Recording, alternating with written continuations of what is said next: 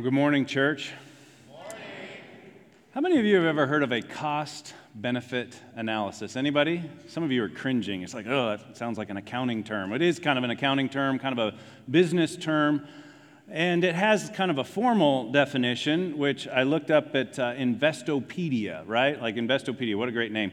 And it says that a cost benefit analysis is the systematic process of evaluating the desirability of a decision by weighing its potential benefits and costs, hence, cost benefit analysis. Now, we do this uh, sort of intuitively sometimes. There's a formal process, and if you're in charge of a business and you're trying to decide if you're going to go into a strategic market or something like that, there's costs associated with investing in that, but there's potential benefits that, that you would see. And so that's the more formal process, but there's a more intuitive process as well. And, and we do this kind of at the large scale, like if I was trying to decide if I should replace my car, I could do a cost benefit analysis, and hopefully I would look at all the costs associated with replacing the car, not just the cost of the car, but is that new car going to cost more to maintain or less to maintain? Or there be benefits that offset that cost to make it worthwhile? Would the cost of ownership be lower, and so forth? So we do this financially, and sometimes we just say, you know, I really want a Snickers bar. And uh, the cost of a Snickers bar is what now, like $2 or something like that? But either way, it's $2. The benefit is I'll have a Snickers bar, I'll get to eat a Snickers bar. And so we do some of this rather quickly. But it's not just with financial costs. Sometimes the decision that we're faced with has maybe some relational costs, or it will cost us some time, which for some of us is an even more precious resource than money. And if we aren't careful, will maybe accentuate the costs and not think about the benefits. So if we invite you to serve at our car show coming up, or to serve in Kidsway, or in LSM, or some other area, and you think, I just, it's going to cost me time but we don't think about the benefits that would come from that. If we only focus on the cost, we might say no. Or on the flip side, if we only focus on the benefit of something and we don't consider all the costs, Jesus warned against that. You know, don't start building a tower without considering how much is it going to cost to finish the tower. Otherwise, you might have the mansion that's in the news every week or two uh, that couldn't get finished, and what's the city going to do with it, and so forth. That we have these examples of that. And the reason that I bring this up is because I think it fits very well with our kingdom mission series. You see, the kingdom mission is to bring about the kingdom vision, that there is a vision that God has for your life. And I wrote something in my journal last year, and I reread it this summer as I went back through it. And what I wrote was that God's vision for our lives will cost us. There are costs associated with it, but they are costs that turn out to be benefits. And the American dream, on the other hand, offers many benefits that ultimately turn out to be costs. When we pursue those and when we sacrifice for those, we might get what we thought we wanted, but we won't want what we got because there's something better.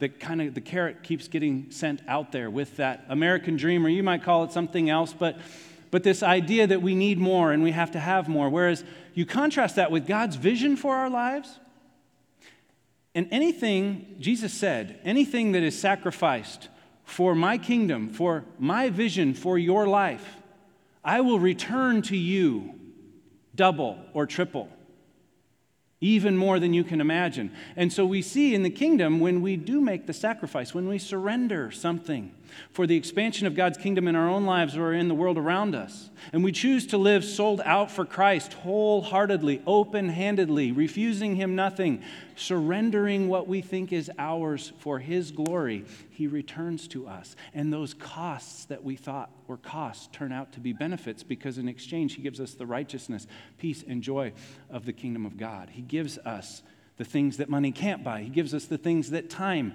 can't buy. He adds life to our years, not just years to our life. And so, with that as a backdrop, as we think about this kingdom mission series, we started last week with a message titled Eyes to See, that we would have eyes to see.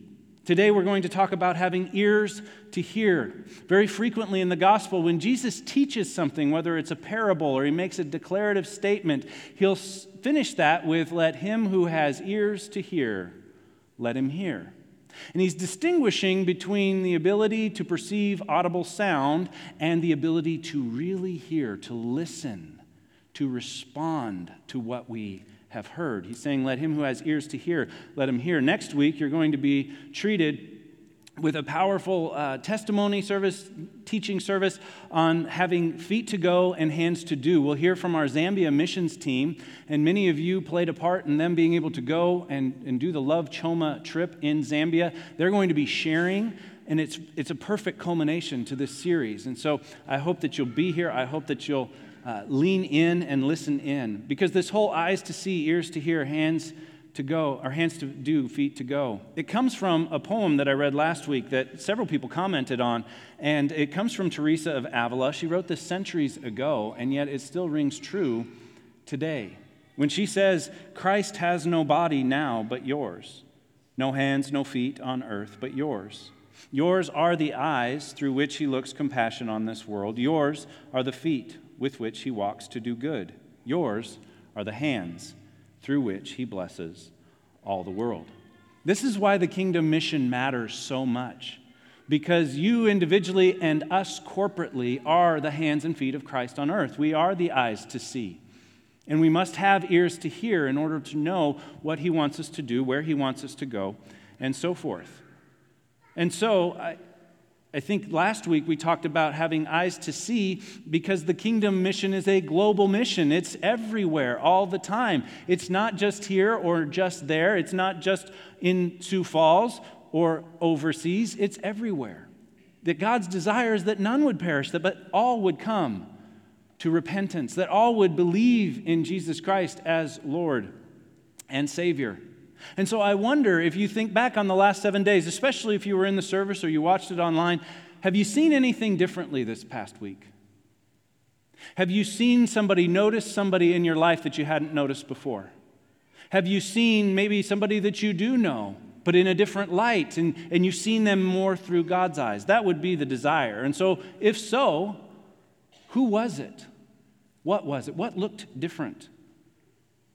And if not, why not? Why not? Perhaps a prayer that I might suggest before we move on. I wish I had shared this last week because it's a prayer I've prayed before. It's a simple prayer, but I think it's a somewhat dangerous prayer in some sense. It's a simple prayer that says, Lord, please help me to see as you see and to do as you say. And I believe that as we, if we see as he sees, we'll do as he says. Because all sin, all all sin is really a failure to see as God sees, that we don't realize just how bad that thing is for us. And if we saw it through God's eyes, we wouldn't want anything to do with it. And so, a prayer that you might just write down if you are a note taker is Lord, help me to see as you see and to do as you say. Now, today we're going to shift our focus to having ears to hear, ears to hear his voice and respond in faithful obedience to God. As the sermon bumper makes clear, God has always been a sending God. All the way back in Genesis chapter 12 with Abraham, he was a sending God. Moses, the prophets, the people of Israel. In the New Testament, he sends his son to redeem us, to pay the penalty for our sin so that we can be with him forever. And then before he goes back into heaven, Jesus sends the disciples he sends them during his earthly ministry, he sends them at the end of his earthly ministry. He is a sending God, but he is also a speaking God. He has always been speaking, he has always been communicating. His first act of love was to reveal himself to us so that we would know that there is a God in heaven who created us and who loves us. He has always been speaking. But are we always listening? Are we always listening? Do we have ears to hear? Or are we too preoccupied sometimes with our own mission and our own vision that we miss what God might be saying to us? And I'm not just talking about an audible voice. That is the case sometimes. Maybe you've had an experience like that. I've had times when it was it carried the weight of God speaking to me audibly. I can't tell you because nobody else was there if it was an actual audible voice, but I know that it has hit me that way more than once.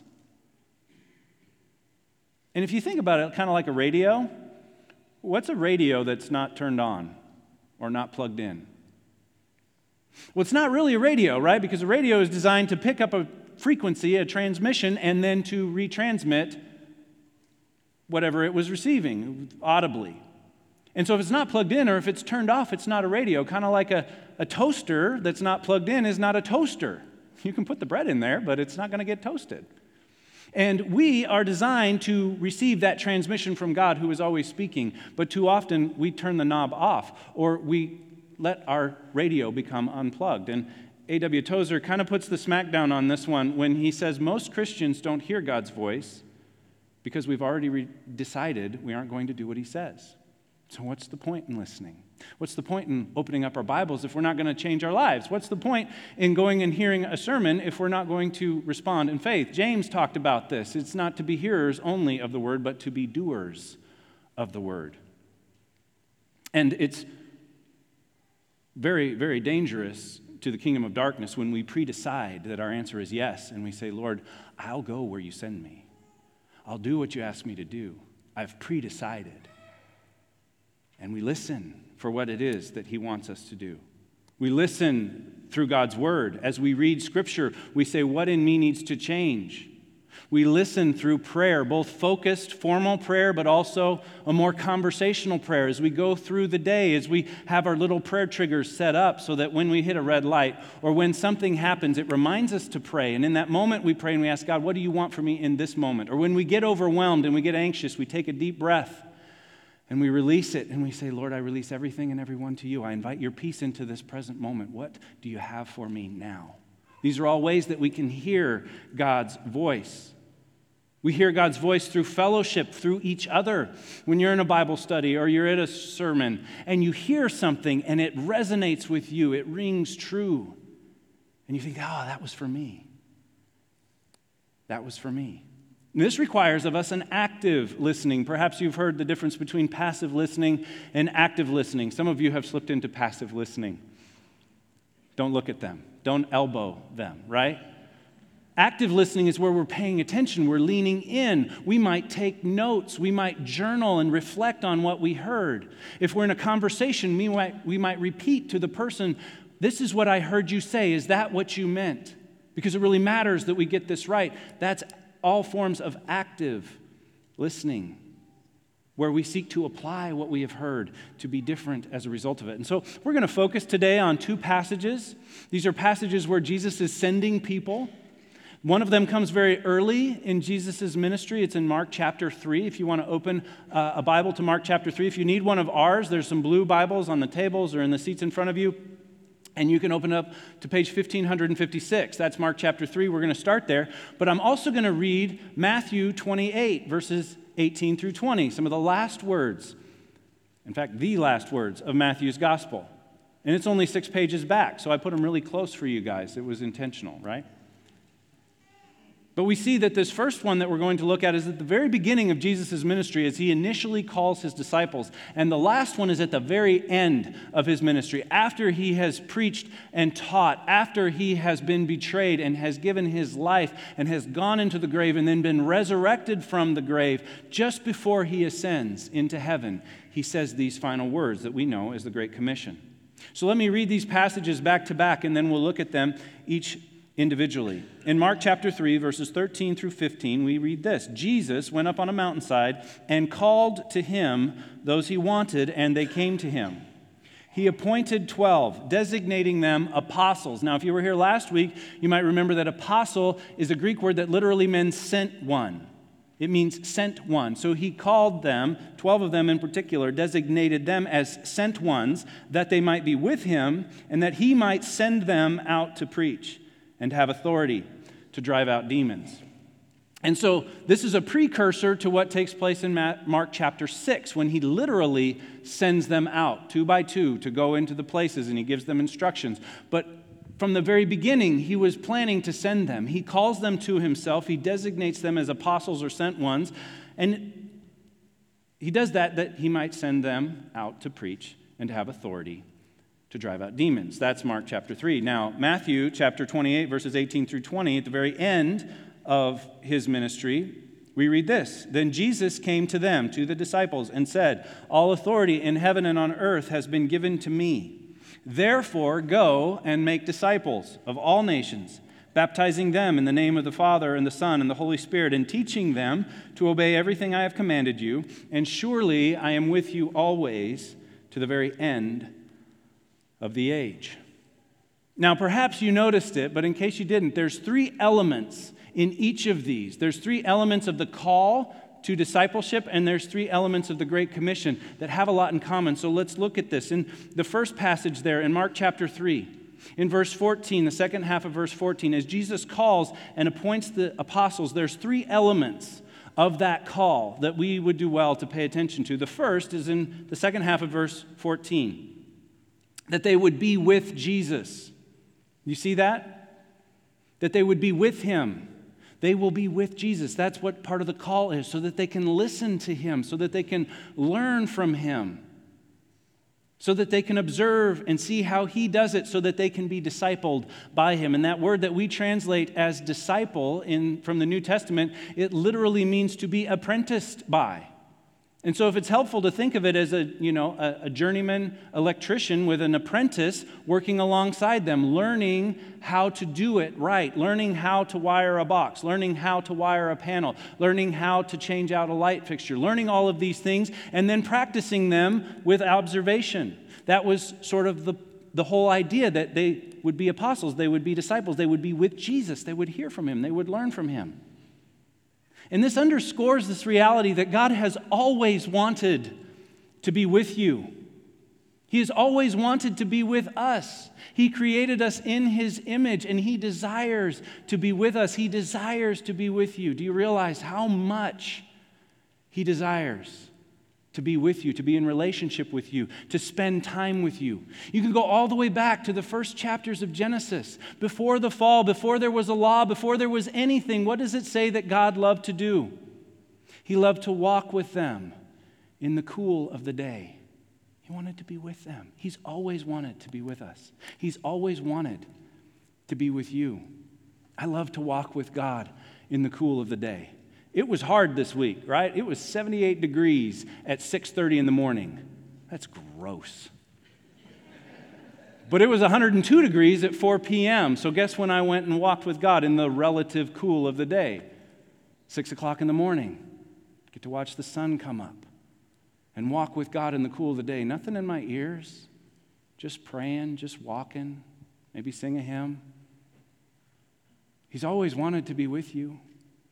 He's always longed to be with you, to walk with you in the garden in the cool of the day. And Jesus, just before he was betrayed, just before he died on the cross, he told the disciples in John 14, I am going to prepare a place for you.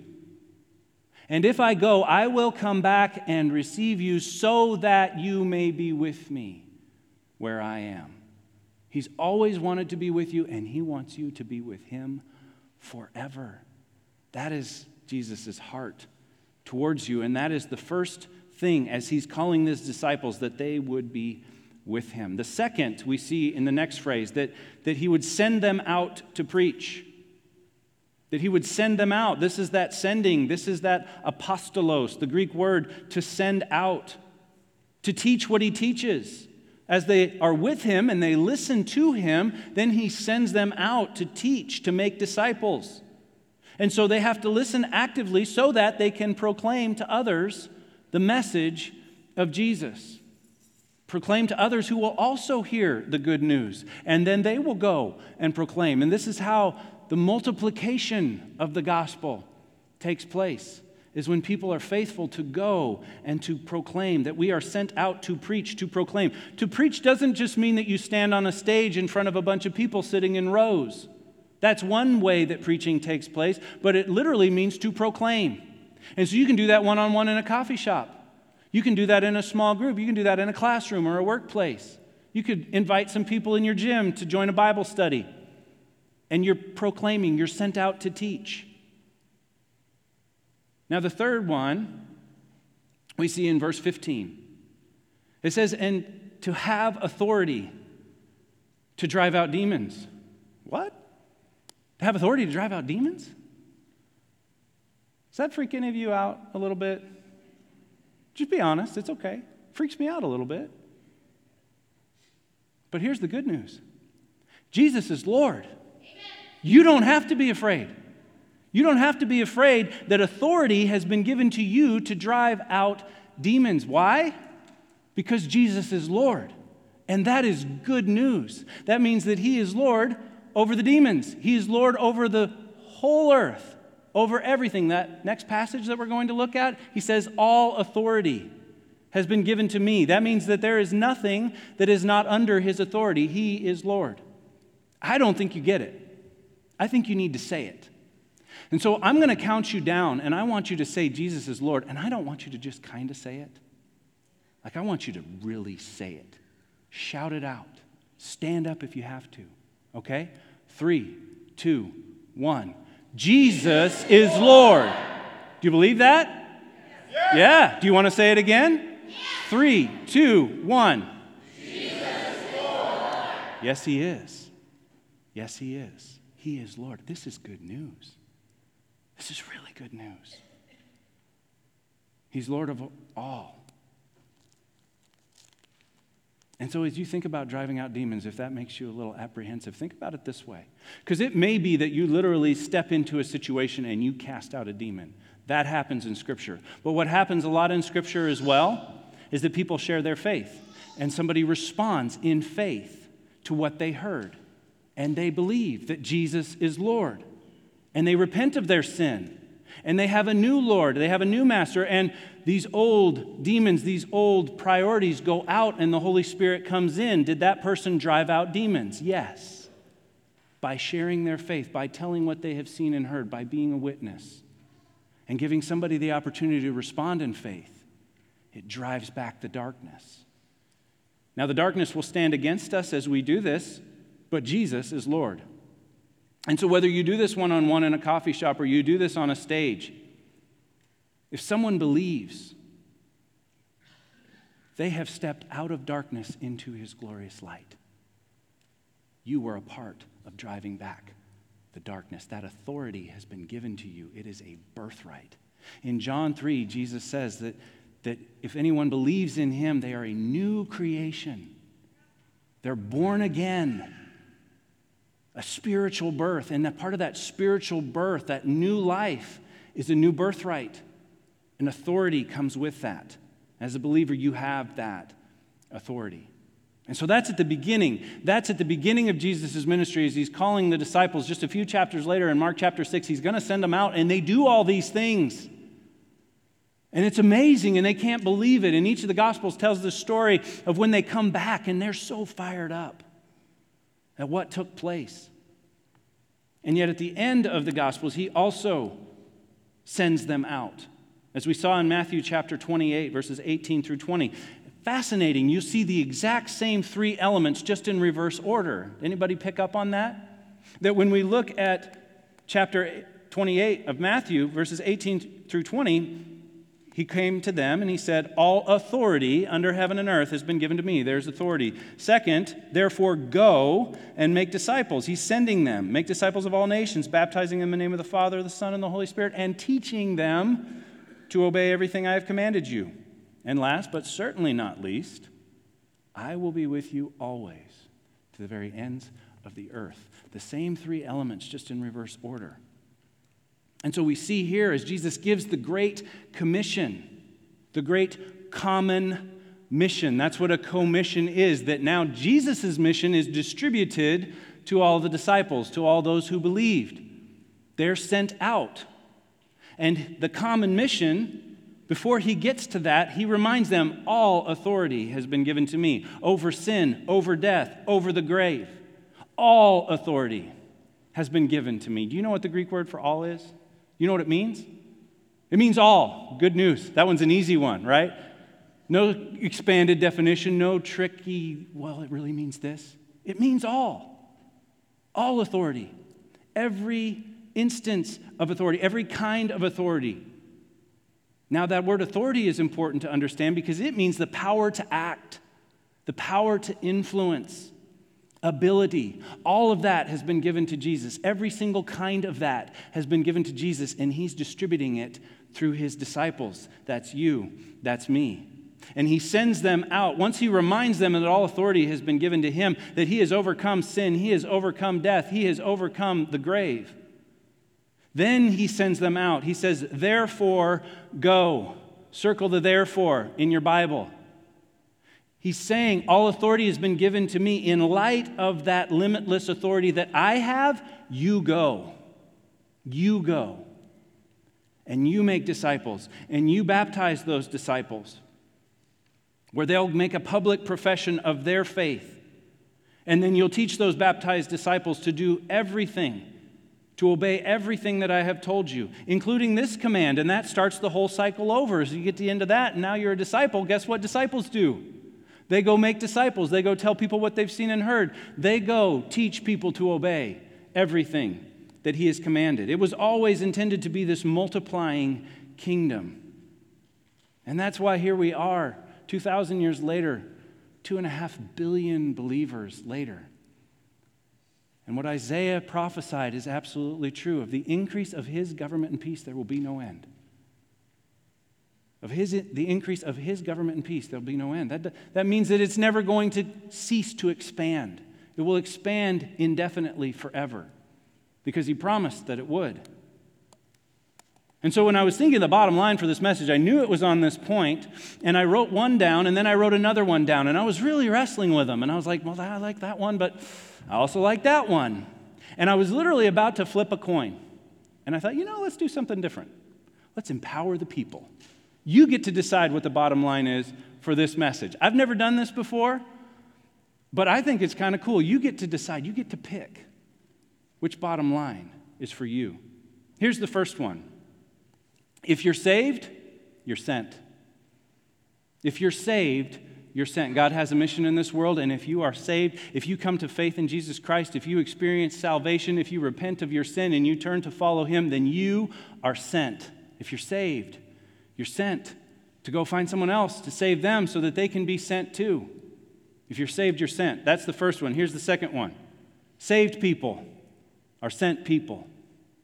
Saved people are sent people. They basically say the same thing. One of them is probably more for the lone wolf. If you're saved, you're sent. The other one, if you like to do things in a group, might be better for you. That saved people are sent people. And if you're a little nervous about going out alone, keep in mind Jesus sent them out two by two. Find a friend, link arms, and go charge the darkness together, or form a small group and go serve together and share together. Because saved people are sent people. And if you're saved, you're sent.